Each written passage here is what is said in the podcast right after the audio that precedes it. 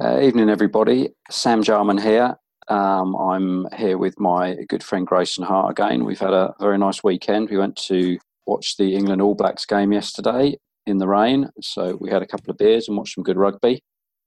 Evening, Grace. How are you? Evening, Samuel. It's a pleasure to be here again uh, on another podcast with you, mate. I love your enthusiasm, mate. So we kind of had a um, we kind of had a couple of things kicking around over the week that we that we were going to talk about.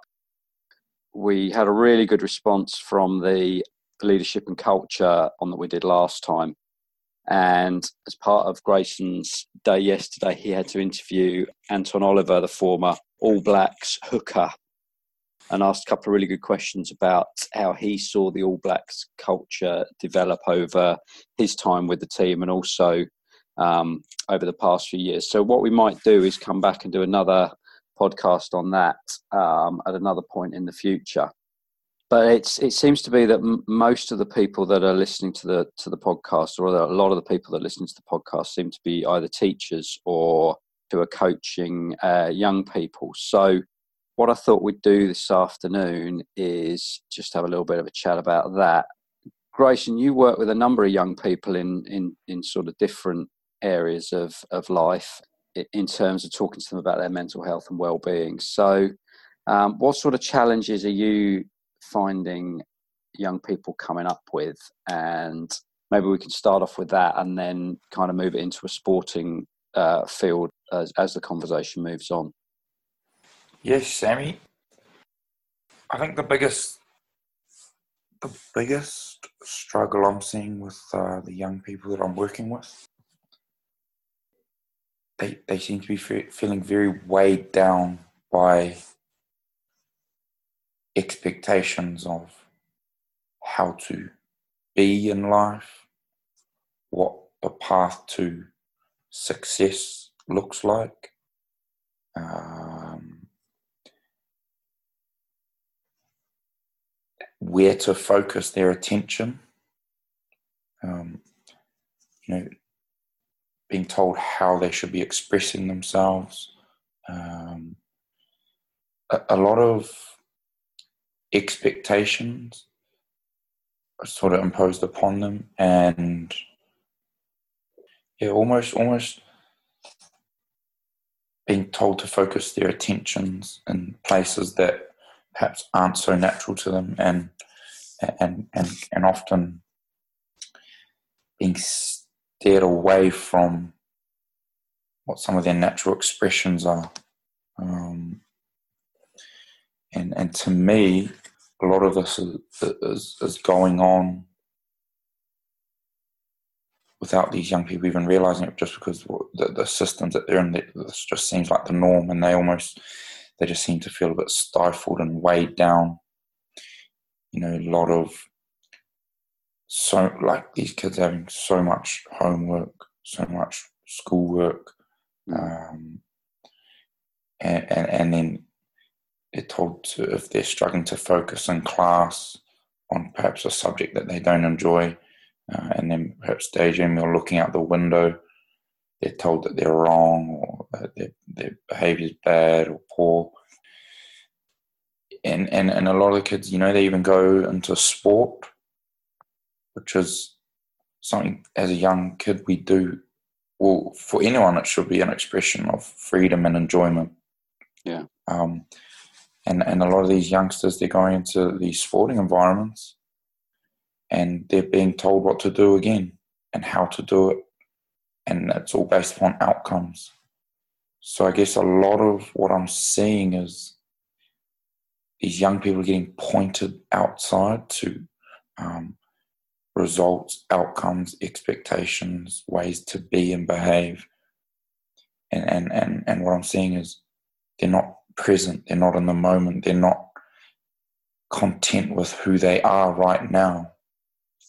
They feel like they have to be better or something else. Yeah. Uh, and those, I guess, yeah, those are the biggest challenges I'm seeing to sort of put it in a nutshell. The, the focus and attention one is is huge for me because there seems to be a real misunderstanding around what focus or concentration you see it a lot with sport, don't you? Where you know you might have a coach standing on the on the touchline shouting at focus or concentrate, or even players kind of calling each other out to focus or concentrate, and this this misunderstanding that. So t- to me, what focus is is is a is a directed awareness, and we concentrate on something or we focus on something when we get when we get absorbed in the moment when we get absorbed or we the, the separation we feel between our, ourselves and and the object or what we're doing that separation dissolves and we find ourselves focusing and we find ourselves concentrating we find ourselves absorbed in what we're doing. It's not something that you can switch on and switch off consciously and and yet we're you know like you you know i think you used the example in a previous conversation where you've got a kid who's looking out of the the window at school in wonder and and drawn to the outside world and the wonders of what's going on out through the window. And and the teacher's shouting at him to you know get your attention back in the room. Concentrate on the board. Concentrate on me. Concentrate on what i'm on what i'm saying. And the understanding to me is look look awareness isn't something that we can do. It's it's not something that we do. It's actually who we are.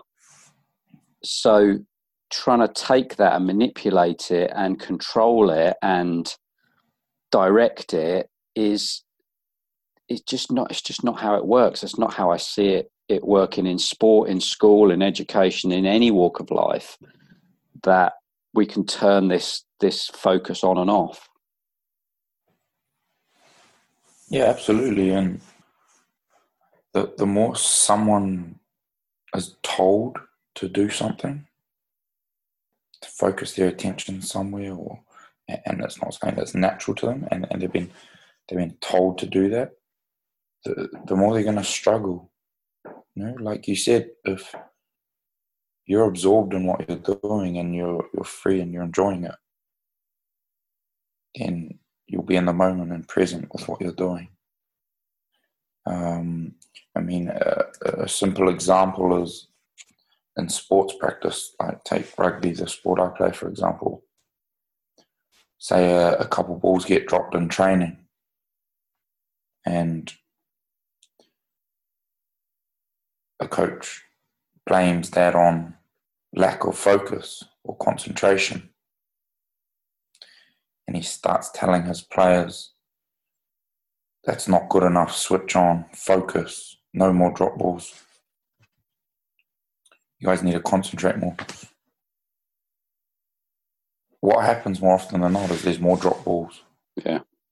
Because guys try focus too hard. They uh, they overcompensate. They you know they tense up. They're not free. They're not in the moment because they've been told to focus in this direction.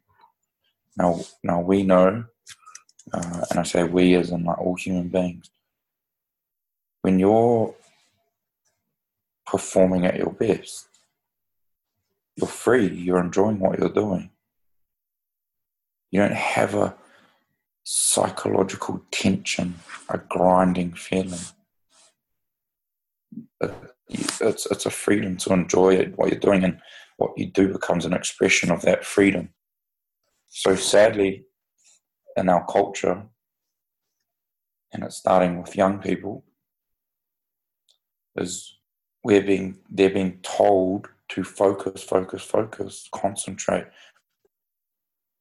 And what we're suggesting, and and rather than just take our suggestion, but consider your own experience when you're grinding and trying so hard to concentrate and focus on something are you at your best or does it feel stressful and tense and do you feel anxious?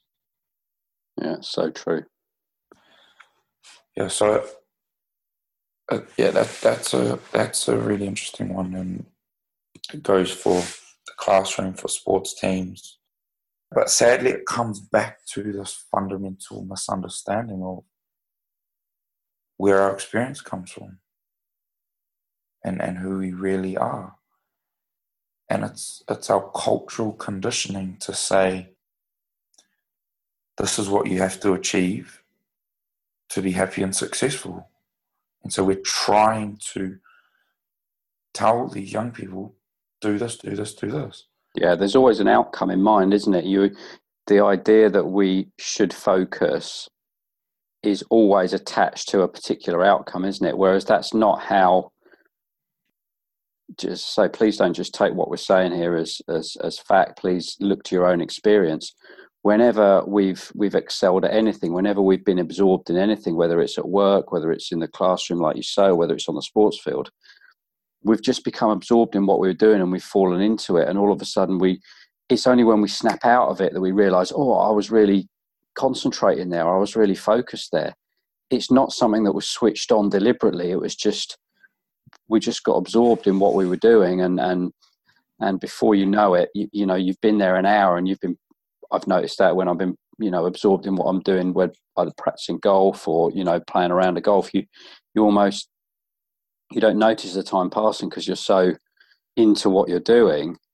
But it wasn't something that I, I, switched from you know from not being focused to being focused and the the paradox is when you notice that you're focusing your idea of you you as a separate self has reasserted itself and you've dropped out of that concentration that focus that absorption in in, in what you're doing. Because the, the the, the the two things can't exist as one. You can't be absorbed in what you're doing and be aware of you as a separate entity while you're doing it.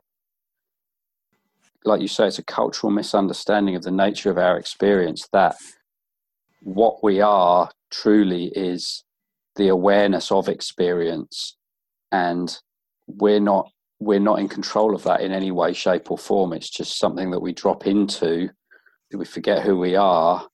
And and we've all had that experience. You know every single one of us at some point during the day as as is your experience that you are aware of who you are and you're aware of your body 24 hours a day no that's not how it works we we we spend a lot of our time where we've lost ourselves we've lost our sense of who we are because we're absorbed in whatever it is we're doing we've forgotten who we are so the idea that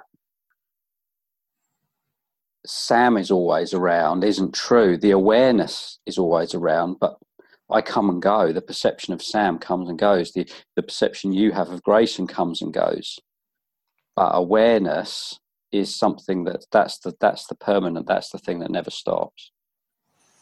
Yeah, absolutely. And and the more you, the more we get caught up in the belief that what's fundamental or essential of our experience is this identity of a, of a human being, Sam or Grayson, for example, the more we take that very seriously and we take the constructs in our minds that say this is what this apparent entity needs to be happy, successful, okay, mm. and you get caught up in that, you, your mind's cluttered, and that's where we start to suffer and fall out of the present moment and sadly take the, the, this conditioning that the world is suggesting is true, um, and, and, we take it to be true, and we start to measure ourselves on it. Whereas what you're saying is, if you reflect on who you really are, do you truly experience your identity 100% of the time?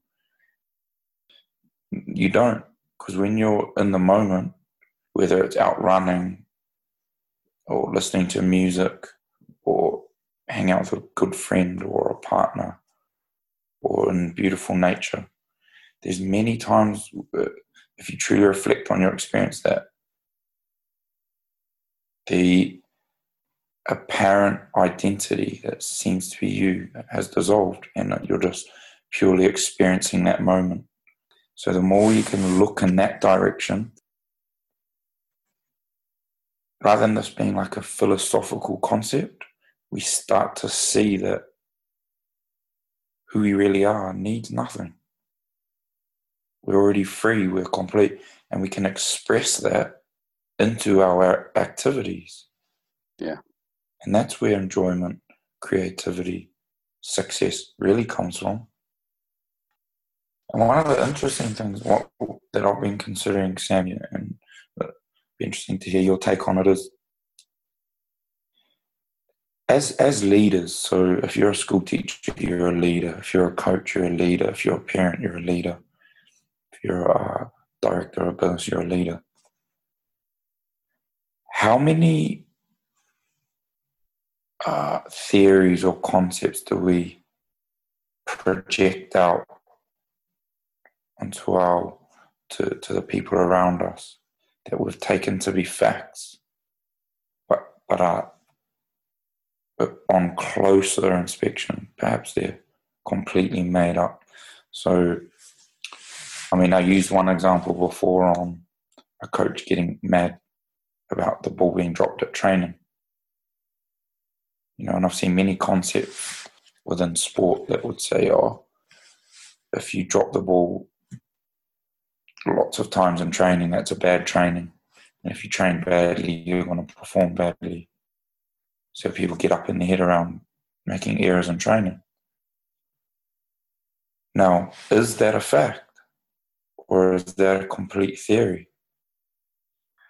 Now, what I would suggest is I've played in teams that have had absolute horror training sessions or warm ups and have gone out and performed amazingly.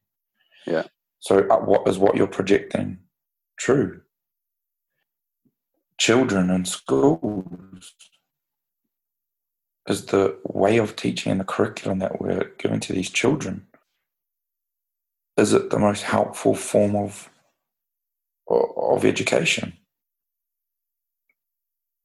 And and the way we're judging some of these kids and telling them that they're bad because they struggle with this form of education or the kids who perhaps misbehave because they struggle to put their attention into this education, and we say that we're, pretty much saying to them that they're bad and they and that they're pretty, they're dumb.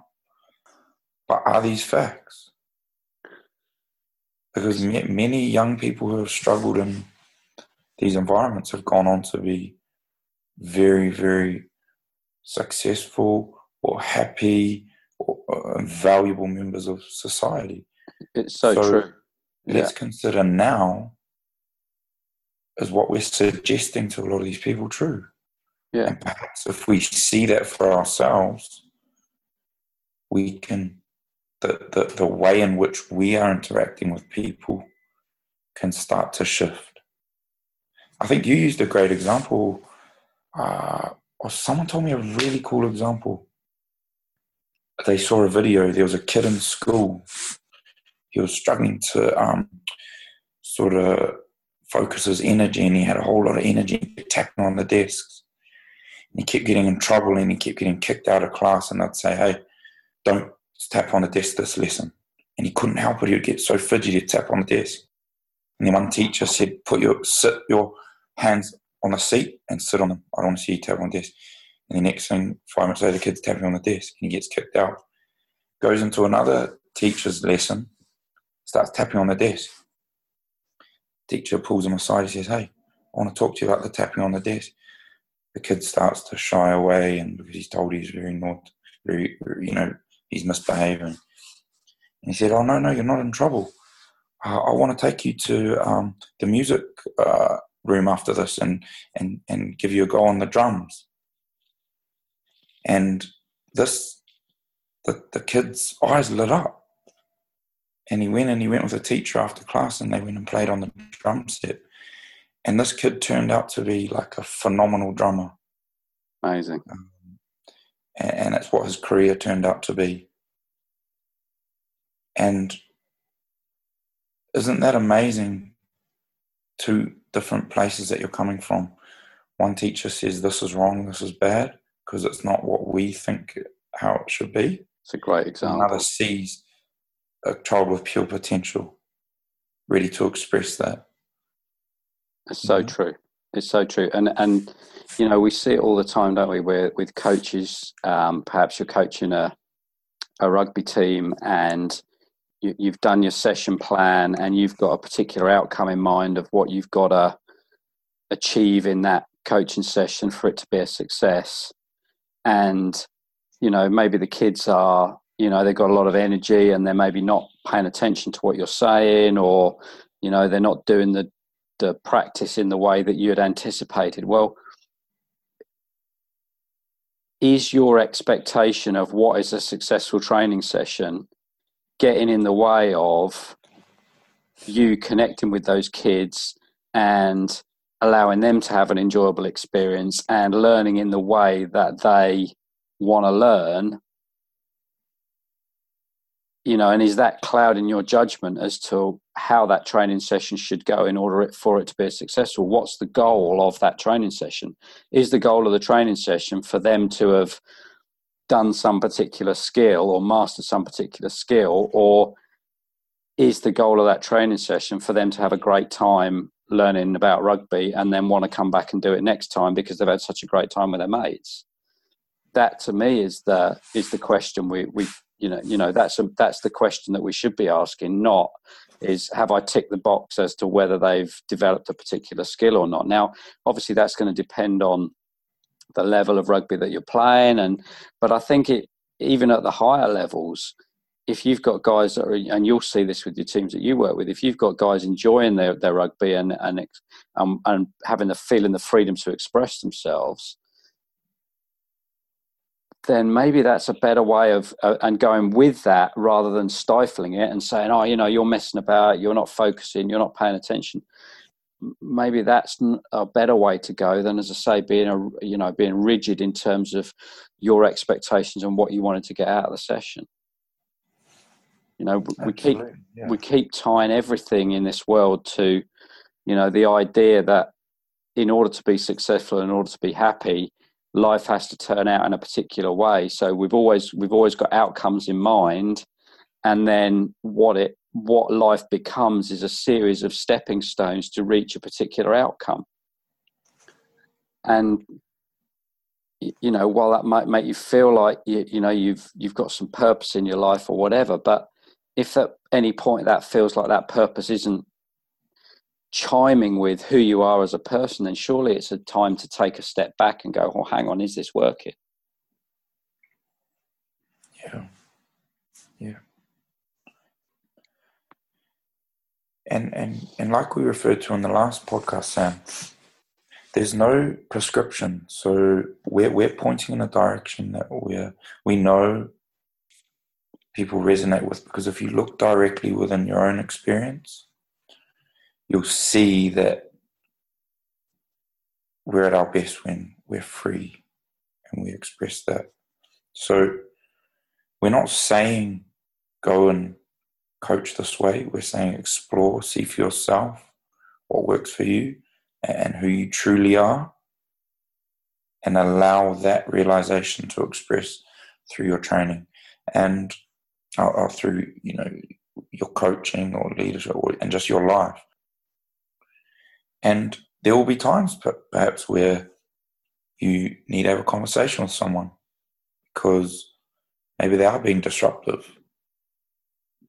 But you can do that in a way of, uh, from a place of understanding rather than uh, having these concrete set in stone rules and ways of being for your team or environment or classroom. Uh, so as, as, trusting your own intuition on when to uh, lay out a direction or a guideline. Um, and you know, a, an example that sticks out for me is, is another one in my, my sporting uh, experience.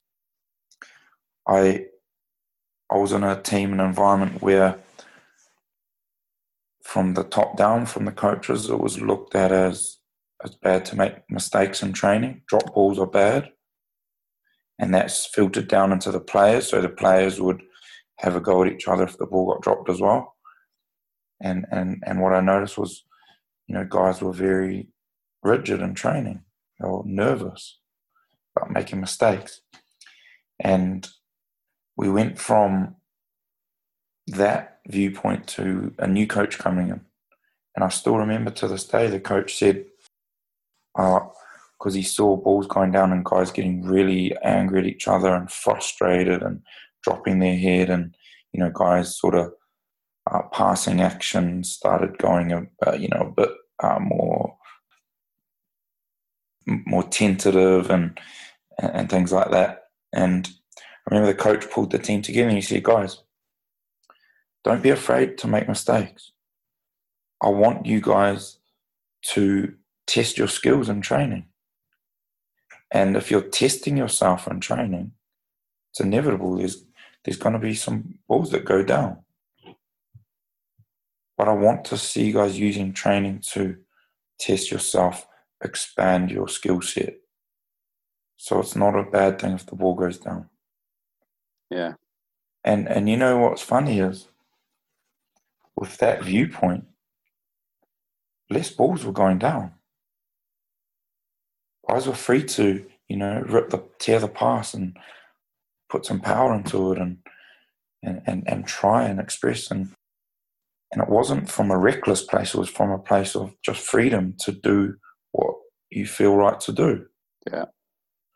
Um so so that to me is an example of a leadership of understanding and expressing that understanding through your training. Because to me, it's a misunderstanding to say to your team, making mistakes is bad in training, don't do it. Absolutely. You know, how, how else do you learn? I think, I think, you know, a lot of coaches now are seeing that that, that, that is true and they are not as caught up on failure as they might have been in the past. But my question is this Are you doing that because you, like you've just said there, you truly understand that your well being has no how how somebody trains or how your team does or whether you win or lose or whether a drill is completed successfully. Are you truly coming from that place of understanding that that has no bearing on your well-being or your value? Or are you doing it because you've heard that it's okay to fail in training? And say what you're pointing to is that coming from a place of being secure in your own well-being not just employing that as a as a tactic because you've heard that it's it's okay to fail. It's okay to you know maybe not have have have these rigid ideas. That's that to me is the is is the key to it because if you try and put it in as a technique or a strategy the insincerity in that will come across. Whereas if you're truly doing that from a place of of of understanding and from you know from knowing who you really are knowing the, that that your your well-being isn't tied to that then then that will come across to the players. Absolutely. Um, where a coach is coming from, or a leader, or a teacher, or you know, parent, can have so much influence on people that they're leading.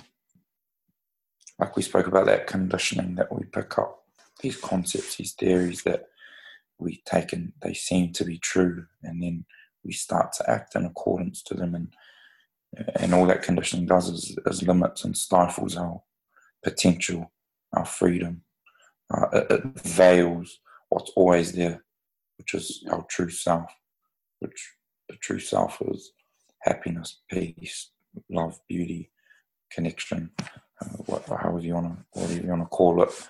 Um, and you know, we did a talk the other day, Sam, and I was it was with um, some leading coaches and, and people in the uh, like coaching world, and and I asked the question how much emphasis is put on coaches understanding of where their well-being lies. Yeah. And how much training and how much uh, mentorship and, uh, and looking into the understanding is there with coaches. Because I said in, in my experience as a player, the most insecure people in the environment are often the coaches. Yeah, that's so true. And it's in, I'm not saying in a judgmental way. It's it's an innocent thing, and it's something that I've come to see as I've looked more in this direction uh, and and understood it for myself. I've seen that sadly the leaders are so caught up believing that their well being is dependent upon the outcomes of their team that they they start acting in accordance with that and projecting that and influencing the members of their team from that place of misunderstanding and insecurity. And the best leaders I've seen, they show up with a consistency and an understanding and an empathy, and they project that out, which would suggest that they know that who they are, that their happiness, their well being is not dependent upon their outcomes results. And, and it's usually those ones that their teams are the most resilient, the most connected, the most free to express their potential. And they might have a bad result.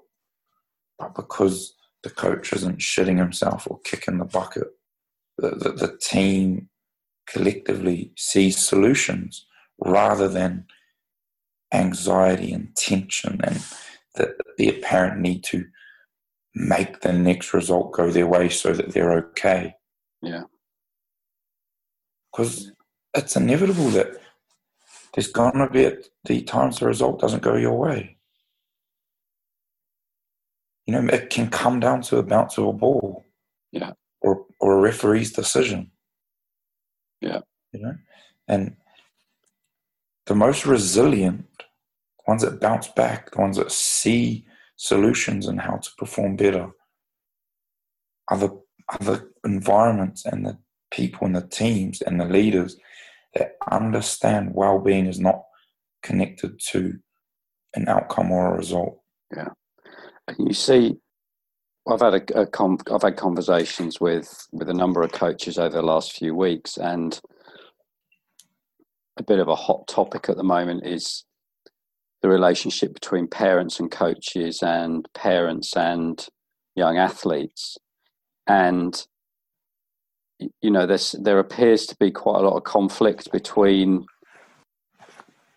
the the parents and and the coaches sometimes. And again that's born out of misunderstanding. It's it's very hard to see sometimes that a parent who is getting agitated on the sideline or you know watching his kid in a coaching session it's it's hard to to see sometimes for the coach that that parent is is getting himself or herself in a state from a from a place of insecurity because often their behavior comes out as maybe aggression or you know negativity towards either the coach or other players or other parents or whatever. And just for a coach to be able to see that that behavior comes from insecurity not from not from malice not from ignorance or or or any any sort of premeditated idea that that that you know they they want to create a certain situation with the coach or or for the players it comes from the fact that the parent loves their kid and they they're caught up in the misunderstanding that in order for them to be happy their kid needs to be happy. And in order for their kid to be happy certain things have to go a certain way in terms of the game or in terms of the result or in terms of you know how the kid's being treated by either the other players in the team or by the coach. And the moment we can start to see that we're all to a greater or lesser extent caught in this illusion that life has to be a certain way in order for us to be happy which is the prevailing the prevailing paradigm that we're living in if a coach can see that that's where the parent's coming from rather than feeling either hurt by the parents comments or anger at the parents comments you know you can just start to see them for for the human being that they are and realize that they're coming from a place of insecurity not from a place of wanting to do harm. And from that place, you're much more likely to have a constructive conversation with that parent about what's going on rather than creating more rules or trying to lay down guidelines or or trying to control behavior, which we all know is pretty much impossible to do. You can't control behavior on the level of behavior. You have to look at what's going on underneath that to make somebody or, in, or, or the reasons why somebody's behaving in a particular way. Yeah, definitely. And it all always circles back completely to understanding and seeing for yourself where happiness and well being truly is. And you can start by questioning these concepts that we take to be true. Does my happiness depend on my child enjoying themselves at sport or doing well? Mm. Is that a fact? Yeah. If if you feel free and happy and enjoy yourself, even if perhaps your child's not having the greatest of times. Some of the time, but not the other, not the rest of the time. Can it be a fact? It's not a fact. But but but I get, but the innocent and the, the illusion is that in those moments where we are caught up, and then our mind thought will say, "Oh, it's because of this." Yeah. You know, and the example is, "Oh, my kid's not enjoying himself,"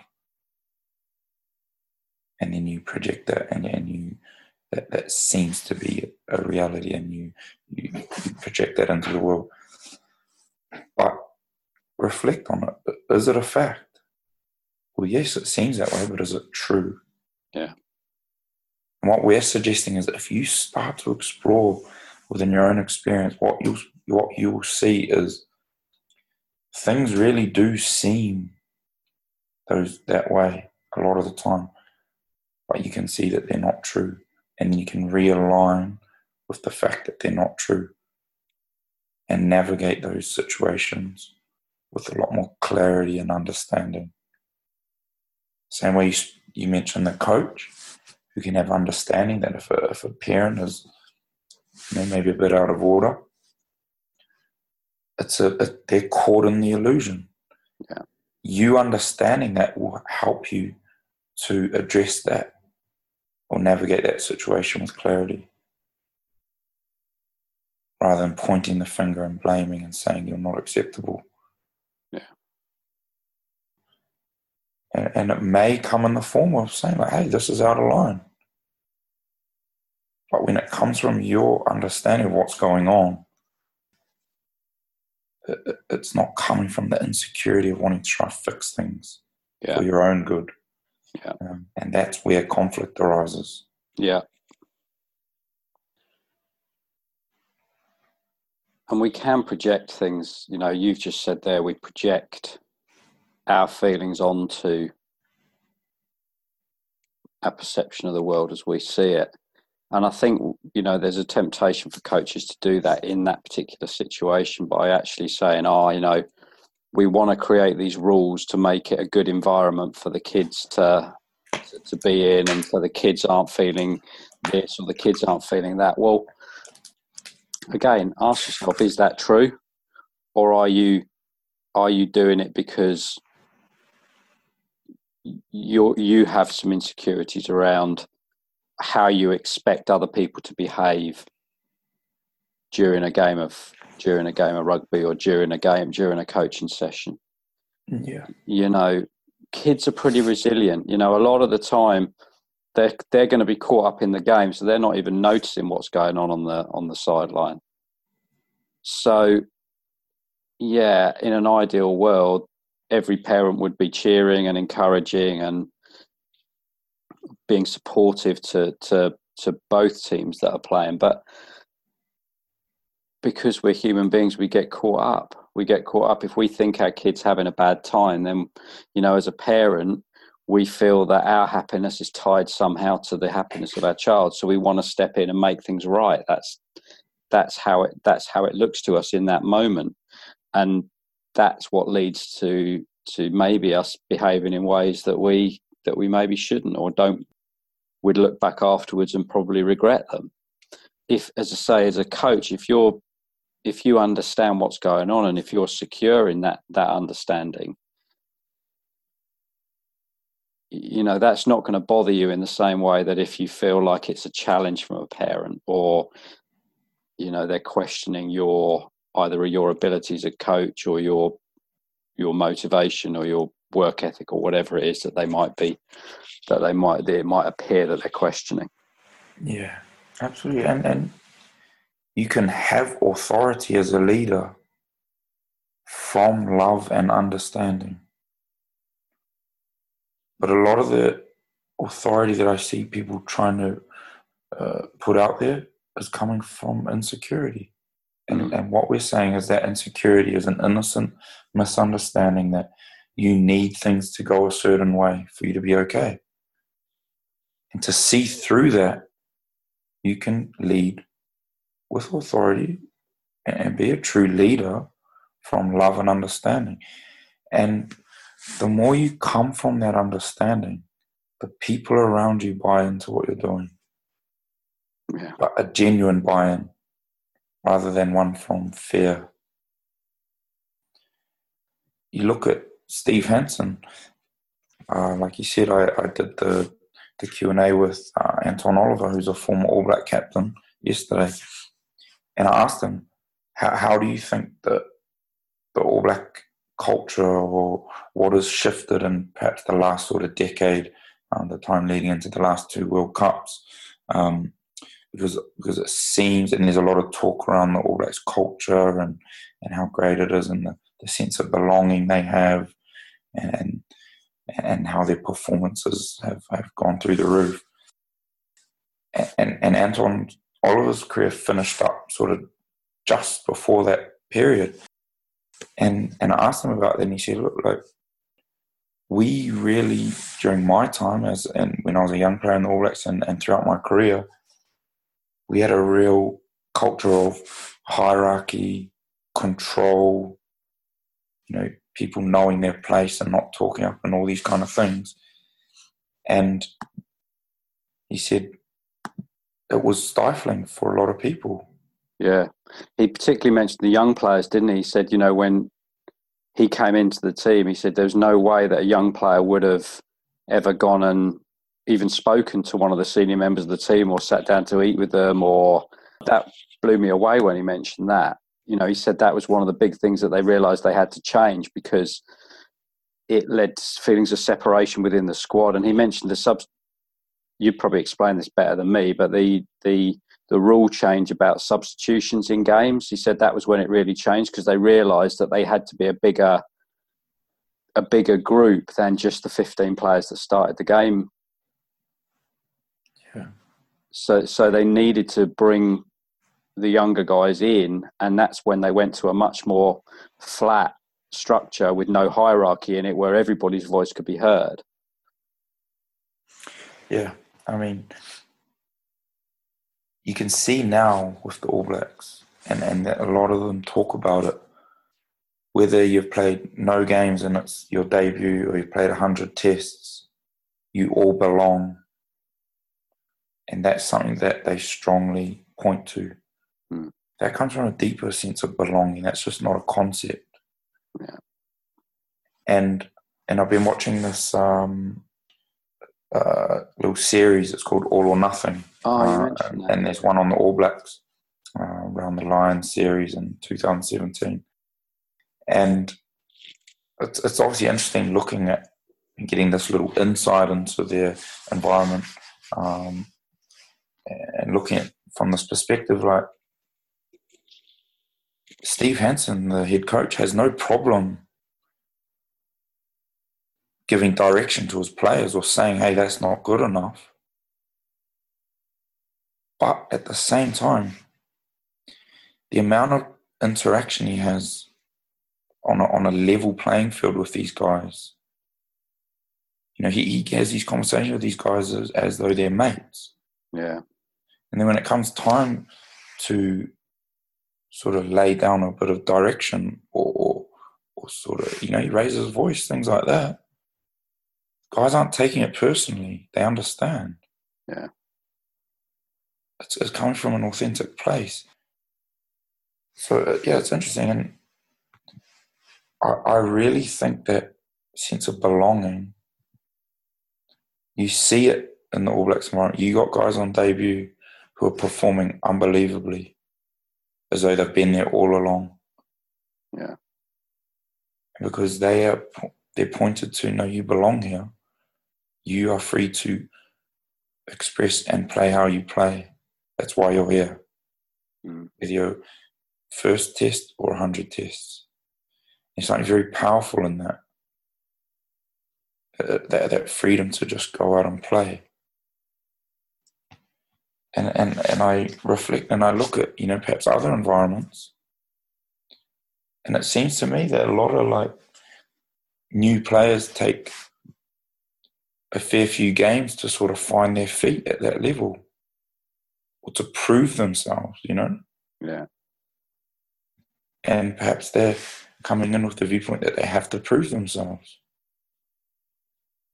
Now, where are we coming from? Yeah. A sense of belonging? No, you you belong. Go and express yourself. Or hey, you're new here. Prove yourself. Where does the best performance come from? Yeah, you have And to earn my, this, to- this idea of earning your respect, earning respect. I mean, that's you know, that's made up. And it just comes back to what we were chatting about at the start like, focus here, do this, behave this way, Yeah. like that we're saying to these young kids. And it's stifling. Same if you go into a, a sporting environment, behave this way, do this, you know, earn your keep. It's a lot to focus and put your attention on. And it takes, it gets in the way of that natural expression, that freedom to go out and do what you do naturally. Yeah, And what we're saying here is for a leader to understand that's where a person is at his best. And for you to understand that that's true for you as a leader, you can you can coach from that place. yeah, I love that. And like Steve Hansen, when there's guidelines need to be laid down from a place of love, connection, and understanding, Yeah. It comes back, mate, doesn't it? rather than insecurity and control and hierarchy. You know, we keep coming back to the same point, which is lovely in a way, and it. Apologies if you feel like we're just saying the same thing over and over again, but there is a reason why we're saying the same thing over and over again. It's because it does all boil down to where the coach is coming from, and and that's why we're so keen to try and help coaches really understand the nature of their experience and where they are coming from, because it is genuinely the key to the, the key to coaching. It's it's there's so much information out there, like we say, about the techniques and the strategies and how to do this and how to do that. But if you truly understand where your experience is coming from, if you truly know who you are, if you truly understand the people that you're coaching, it gives you so much more leeway because most of what you run in terms of technique and strategy will work players pick up on it. And and it doesn't just mean players it means everybody that you come into contact with as a coach whether it's parents whether it's other coaches whether it's other other members of staff in your organization. Just you showing up from a from a from a place of authenticity from a place of understanding that's 90% of the job as far as as far as I see. If you get that right the other 10% will just drop into place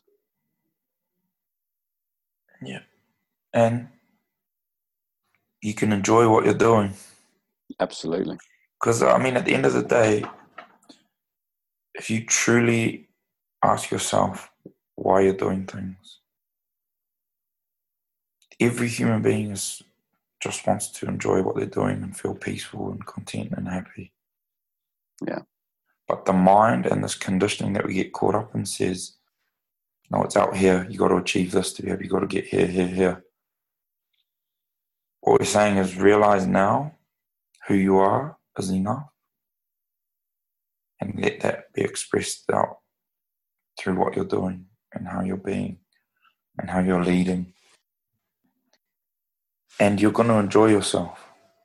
Um, at the end of the day, if you if you really truly ask yourself, what is it? Why am I doing these things in life? The answer will always come back to is because I want to be happy and enjoy myself. I want to enjoy my life. And the true way to enjoy yourself and what you're doing is to understand right here and now that who you are is enough. Yeah. That happiness is within you always, is your very source. And understand that and allow that to be expressed out through what you're doing, how you're living, how you're leading, how you're engaging with others. And you will love what you're doing. The people around you will love what they're doing. You'll get mutual respect. Um, you'll get that buy-in to to the direction that you're going, and and that there is enjoyment, and that is performance. Mate, I love that. I think that's a great place to leave it. So, um, really appreciate your time, mate. It's been a, uh, another really good conversation. So, yeah, if anybody listening to this has got any questions, please feel free to get in touch. You can, um, we've just um, relaunched our website, which is sportsprinciples.com. So you can get in touch with us via there. There's some articles and uh, a little bit more about what we do. Twitter's probably the easiest way to get in touch. So um, please give us a follow on Twitter. Just do a search for either Grayson Hart or Sam Jarman. And um, yeah, if you've got any questions, please get in touch. Thanks, Grace. Speak soon, mate. Take it easy. Thank you. Thank you. Bye bye. Cheers, buddy. Bye bye.